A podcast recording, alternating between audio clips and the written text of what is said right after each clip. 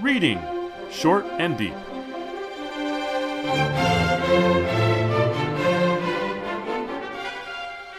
Hi, I'm Jesse, And I'm Eric. and today we're reading Short and Deep The Pimienta Pancakes by O. Henry, first published in McClure's December 1903.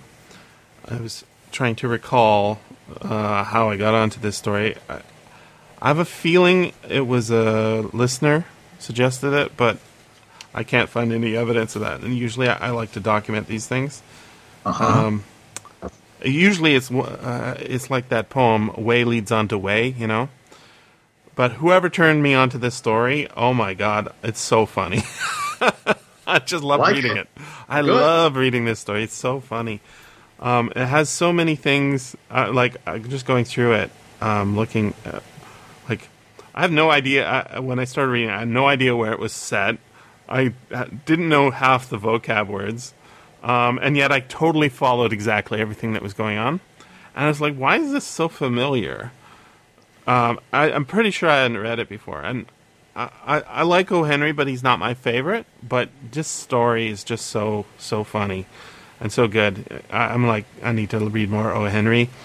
Um, but I, I was, I think I was in the shower this morning and uh, I realized why it was so familiar. Um, and I think you'll you will uh, know who I'm talking about too.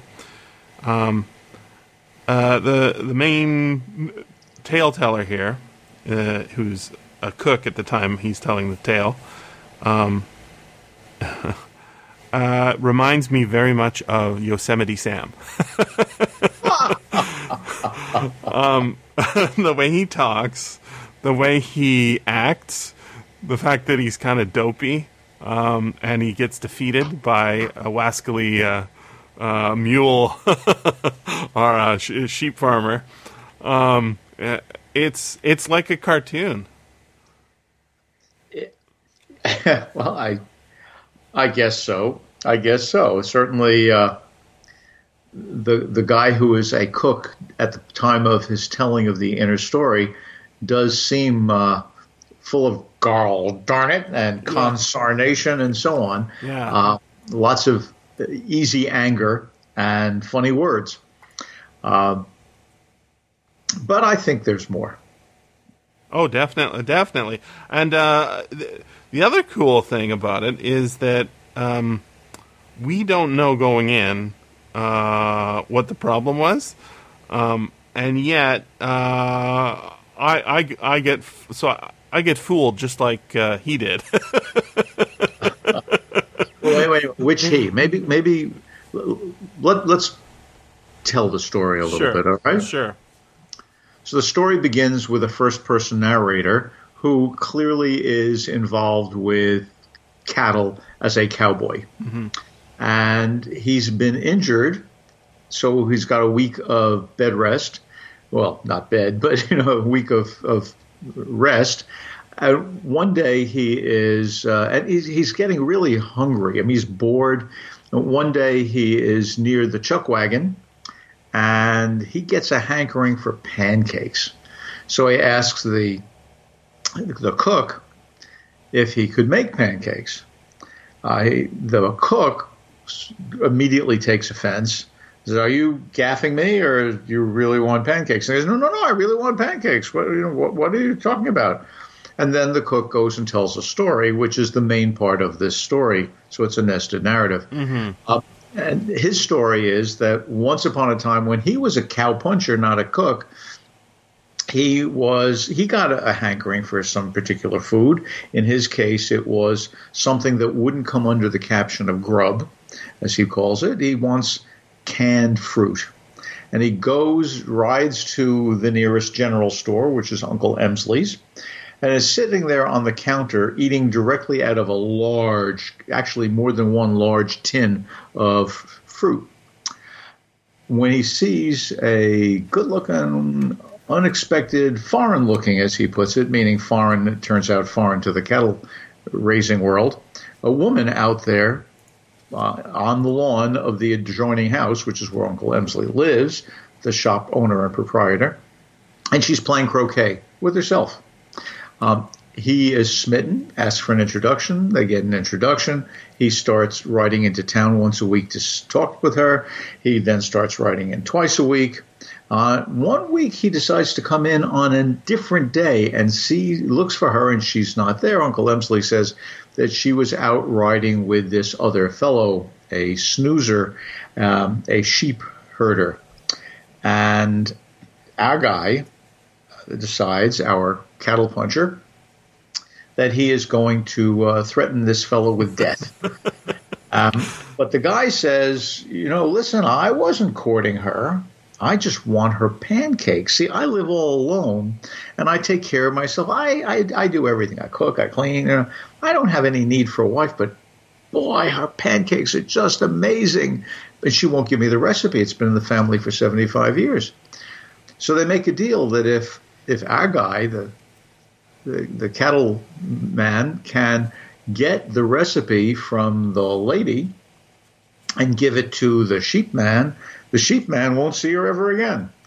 And of course, what happens is they run into each other from time to time. And one, at a certain time, our sheep, our cattle guy goes into town and discovers, in fact, that the lady isn't there. She has gone off and married um, the sheep man.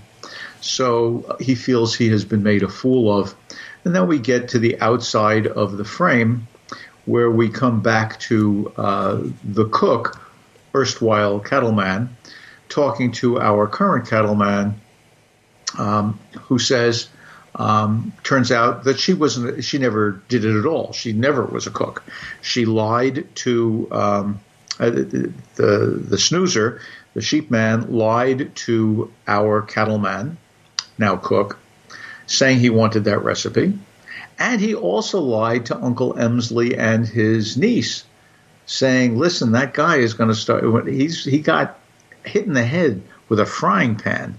Um, when he wanted some pancakes once upon a time, he gets a little crazy. So if ever he asks for pancakes, just sort of humor him and get away so he doesn't get violent. And that's what happens. They keep trying to to to set, step up. So somehow this this sheep herder comes up with two great lies for two different people at the moment he's being threatened with death by our main narrator.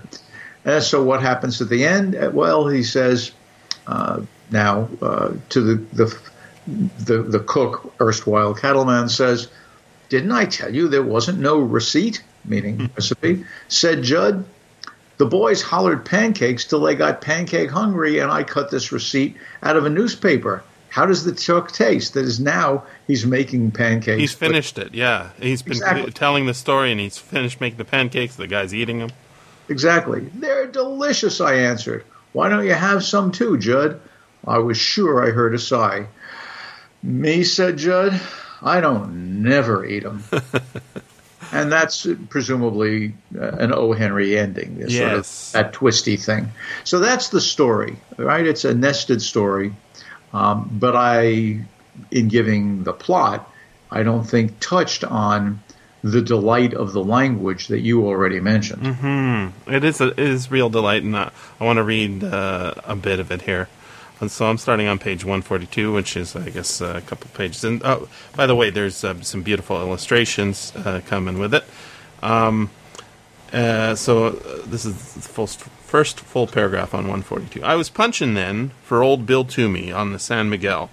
One day I gets all ensnared up in aspirations to eat some canned grub that hasn't ever mooed or bawed or grunted or been in peck measures.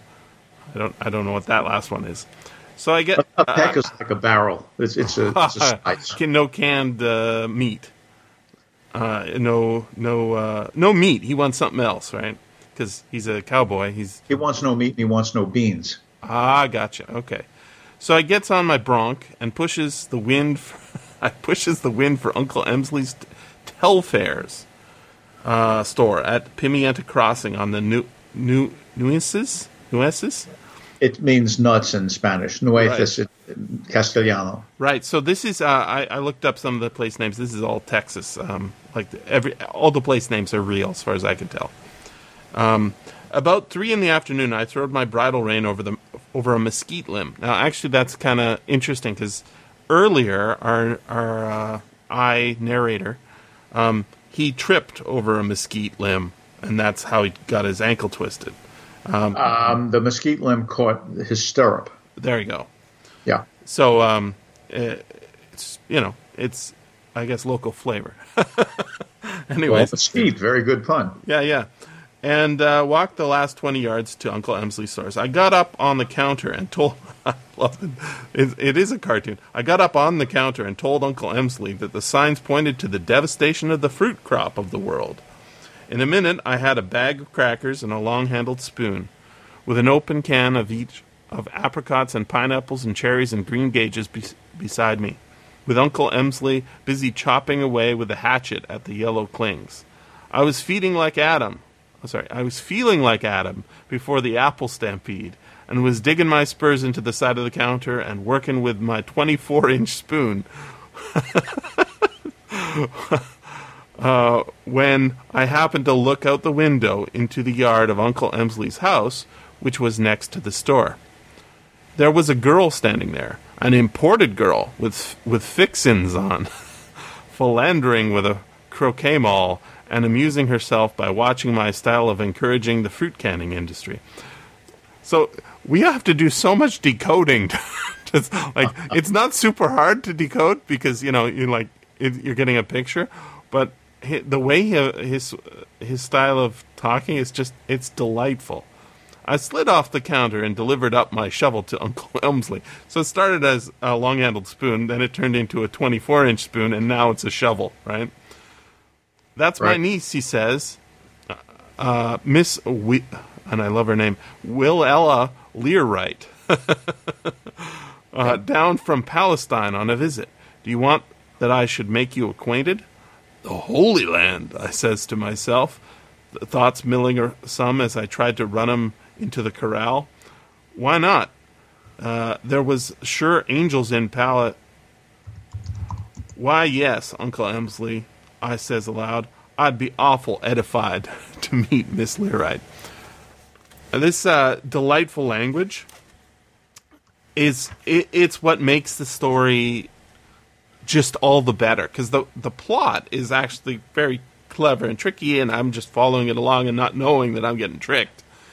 Um, but then when uh, he meets Judson, that language again, it's just it's delightful because he's basically he's a monster, but because the way he talks uh, is so I don't know ridiculous, it makes it it. a cartoon, in a way that you don't mind that he's a he's a monster, uh, that you know, like Yosemite Sam is is plumb dangerous. He is. Uh, so I want to read on page 144 where, where he meets um, his competitor. Afternoon, I says to him. You now ride with an equestrian who is commonly called Dead Moral Certainty Judson on account of the way I shoot. When I want a stranger to know me, I always introduce myself before the draw, for I never did like to shake hands with ghosts. ah, says he, just like that. Ah, I'm glad to know you, Mr. Judson. I'm Jackson Bird from over at Mired Mule Ranch. Just then, one of my eyes saw a roadrunner skipping down the. Uh, maybe that's why it tri- triggered to it be a, being a cartoon. Uh, just then, one of my eyes saw a roadrunner skipping down the hill with a young tarantula in its bill, and the other eye noticed a rabbit hawk sitting on a dead limb in a water elm. I popped over one after the other with my 45 just to show him. Two out of three, says I. Birds just naturally seem to draw my fire wherever I go. He's threatened them with death. Uh, nice shooting, says the sheepman without a flutter. And I love that. I didn't just notice it now. without a flutter. Uh, Right. But don't you sometimes ever miss the third shot? Elegant fine rain that last week for the young grass, don't you think, Mr. Judson? says he. Willie, says I, riding over close to his palfrey. I, again, one of these words like, what's that mean? your, your infuriated parents may have denounced you by the name of Jackson, but you sure molted into a twittering Willie. Let us slough, slough off this here analysis of rain and the elements and get down to talk that is outside the vocabulary of parrots. That is a habit you got of ri- riding with young ladies over at P- Pimienta. I've known birds, says I, to be served on toast for less than that.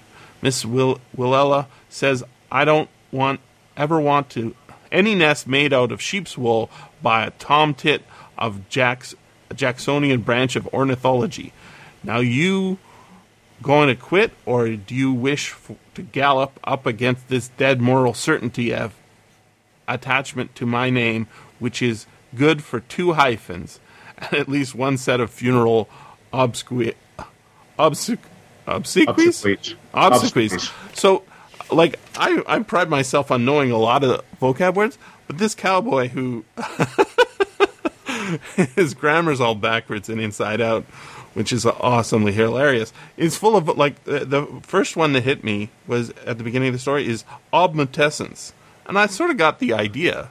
Therefore, I was manna in the desert to Judd's of Judd's obnu- obmutescence. So it's not just the Judson cowboy, uh, sorry, uh, uh, cook who has this language built into him. It's also our narrator right? It's like they're they they're so off in the woods by themselves and using their their highfalutin language and their bad grammar. Um, it's it, it's it's a delight, a super delight to read. I agree. I, I, I'd like to note that that line um, it, it was worth uh, two hyphens and funeral obsequies. Is somebody commenting on the language from within the story? It's not just Judd who uh, uses that language. It is, as you point out, also Jackson Bird who uses this strange language. Uh, the strange language is characterized by having highly unusual words. Some of them are actual words, like the one you just mentioned, um, meaning to go mute. Mm-hmm. And some of them are slang, like, you know, he calls the fellow Willie. Uh, I couldn't find out what Willie meant in 1903. Nowadays, it is, uh, well, not even anymore, but in the second half of the, or the middle half of the 20th century in America, Willie was a diminutive for penis. I have no idea what it meant then. Uh, snoozer uh, is slang for something that's really boring. Was slang for that in 1903. So maybe you know calling the sheepman a snoozer uh, builds on the stereotype of the cattleman versus the sheepman. But this cat, this sheepman is wealthy, right? He farms eight sections. A section unless they're using it in an un, in an aberrant way. In 1903, after, ever since the Homestead Act, a section is a square mile. So this guy has eight square miles of grassland, and we're told he's got 40,000 sheep on it. This is one really wealthy guy. He doesn't have to cook for himself. It's clear. Um, and he already knows that, as Judd already knows, he's got eight sections. He the Jackson Bird speaks in this interesting way, extraordinary language, extraordinary words, most of which are real, some of which might be a slang that is made up by the implied author, uh, or maybe was actually current. Uh, o. Henry lived all over the place, so he may well, and was born in North Carolina, although he's associated with New York. He may actually know that this is real slang. But what's more important is, to me, Uncle Emsley also uses that language right? When he's asked uh, at, in the, the back frame um, about the pancakes, he admits she never made one in her life, and I never saw one, said Uncle Emsley, soothing. Calm down now, Judd. Calm down. You've got excited, and that wound in your head is contaminating your sense of intelligence. your your sense of intelligence? There is something just so slightly wrong about the use of all of these words, even though the words themselves are bizarre. You would not expect people without formal education to have them. Uh, and you don't have some of them, you've said, and you have formal education. So uh, they've got these words. They are kind of the right words, but they're off a little. She's. Um, uh, what is it? It says about what what Willella is doing She's, She's- philandering. She's philandering the, uh, the right. He's Uh, telegraphing it, right?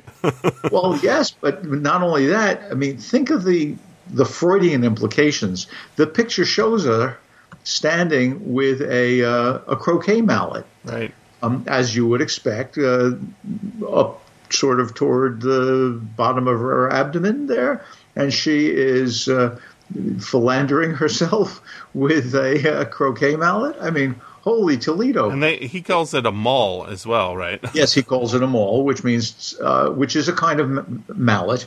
yeah, but, But it's a weapon. but it was a weapon, and it also means to destroy.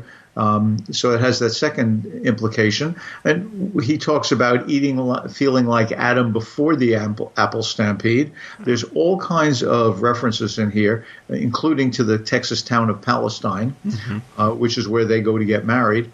Um, oh, that's where she's from. I'm sorry, that's where she's from, from Palestine. She's from the Holy Land. She said so. This is. I'd like to suggest this strange, slightly off language isn't slightly off in a random direction. It's slightly off in a direction that shows people grappling with two things: desire and the need to have a well-regulated society where, in fact, the church gives us the story that should create the framework within which we have that well regulated society. And there are references to the Bible throughout. There are questions of promise.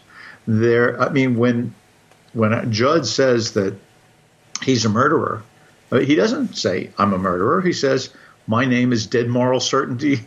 You know, wow, it's a dead moral certainty. He's going to kill. Absolutely, you can trust his word on that. There's a strange thing going on here, and I guess what I'd like to say is the the funny language. If you put together the the two va- valences by which these strangely odd words, highfalutin words, are misused, you put them together. What's happened here is that the implied author has actually created a world. Everyone we see in this world speaks in the same odd way. It's not just Judd who talks this way. And so this language, although it seems to characterize him because he's the most prominent narrator, he's just the representative of this world.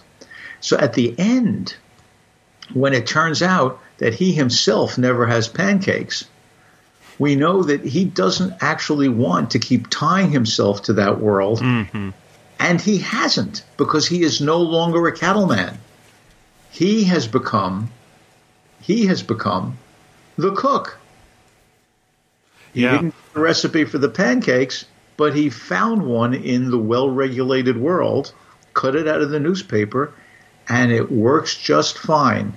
And that's why he is allows himself to be alone. He's become a humble man. He was angry when he thought that the outer narrator was gaffing him about the story of the pancakes. But when he found out that he wasn't being attacked, he was okay to tell the story of the pancakes. Right. And uh, I want to I want to read the description of those pancakes. Man, this this I haven't I haven't hankered for pancakes in a long time. You know, like they're not my favorite, but the uh, the fact that they're delicious at the end, and also I like just uh, hearing about the story title. I'm like pimienta pancakes. Uh, I think you told me pimienta means pepper. Yeah. I've never had pepper pancakes, but a, the pimienta here is the place, right? right. so- as is, as is nueces, which is or nueces. the Right, other these are all East Texas. nuts. I mean, there's all kinds of food imagery throughout this. And bird, Im- the bird imagery is great. But uh, here's the description we get from the competitor, the guy who basically he's the Bugs Bunny. he gets what he wants and makes a fool out of uh, Judson. Uh, he describes him. Uh, Mr. Judson, did you ever taste the pancakes that Miss Learight makes? Me? No, I told him. I never was advised that she was up to any culinary maneuvers. They're golden sunshine, says he, honey brown by the ambrosial fires of Epicurus. I'd give two years of my life to get the recipe for making them pancakes. That's what I want to see Miss Learight for, says Jackson Bird, but I haven't been able to get it from her.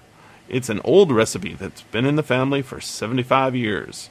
They hand it down from one generation to another, but they don't give it away to outsiders. If I can get that recipe so I could make them pancakes for myself on my ranch, I'd be a happy man, says Bird. oh, it's so funny. He he set a trap, um, completely uh, prevented himself from being murdered, right? Yep. Um, and then uh, presumably, you know, like uh, our Judson character here is not literally a murderer because if he was, he could go kill that guy and you know make her a widow and you know. But once they're married, he's been I thought of- outmaneuvered, that. right? You- that- That's not a way to win the heart of fair maiden.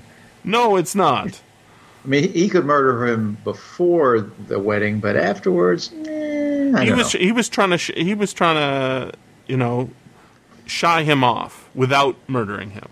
yes. he murdered two birds, but he didn't murder the third because you know it's illegal and might get into a little trouble, and she might scare off the lady, right?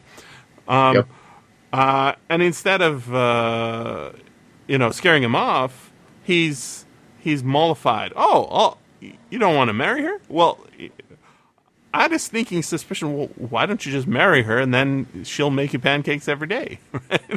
If she is, uh, well, it's because he doesn't want to kill this guy, right? He just wants to scare him off. And since he he doesn't need scaring off, he just needs that recipe. Well, he flipped the script. He did a judo maneuver, right?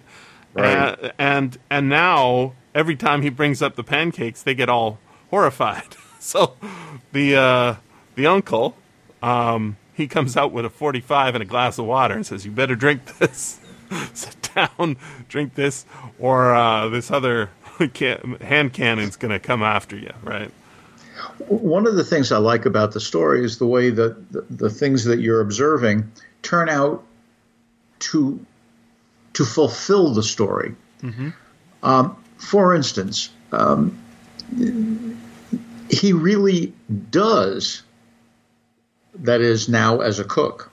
Judson really does get angry and think about threatening violence when someone mentions pancakes. Right. That is the the idea that the the sheep herder had created, Jackson Bird, saying, you know, this guy gets a little violent when pancakes are mentioned, uh, turns out to be true. Well, yeah. Now Exactly, it turns out be got true. hit over the head with a pan.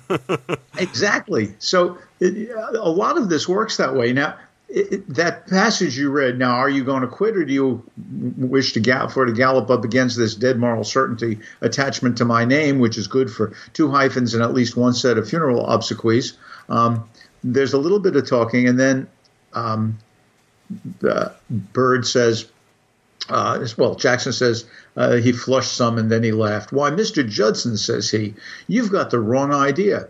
I've called on Miss Learight a few times, but not for the purpose you imagine. My object is purely a gastronomical one. I reached for my gun. Any coyote, says I, that would boast of a dishonorable. Wait a minute, says this bird, till I explain what I would, would I do with a wife. Do you ever, right? And so then he changes his language.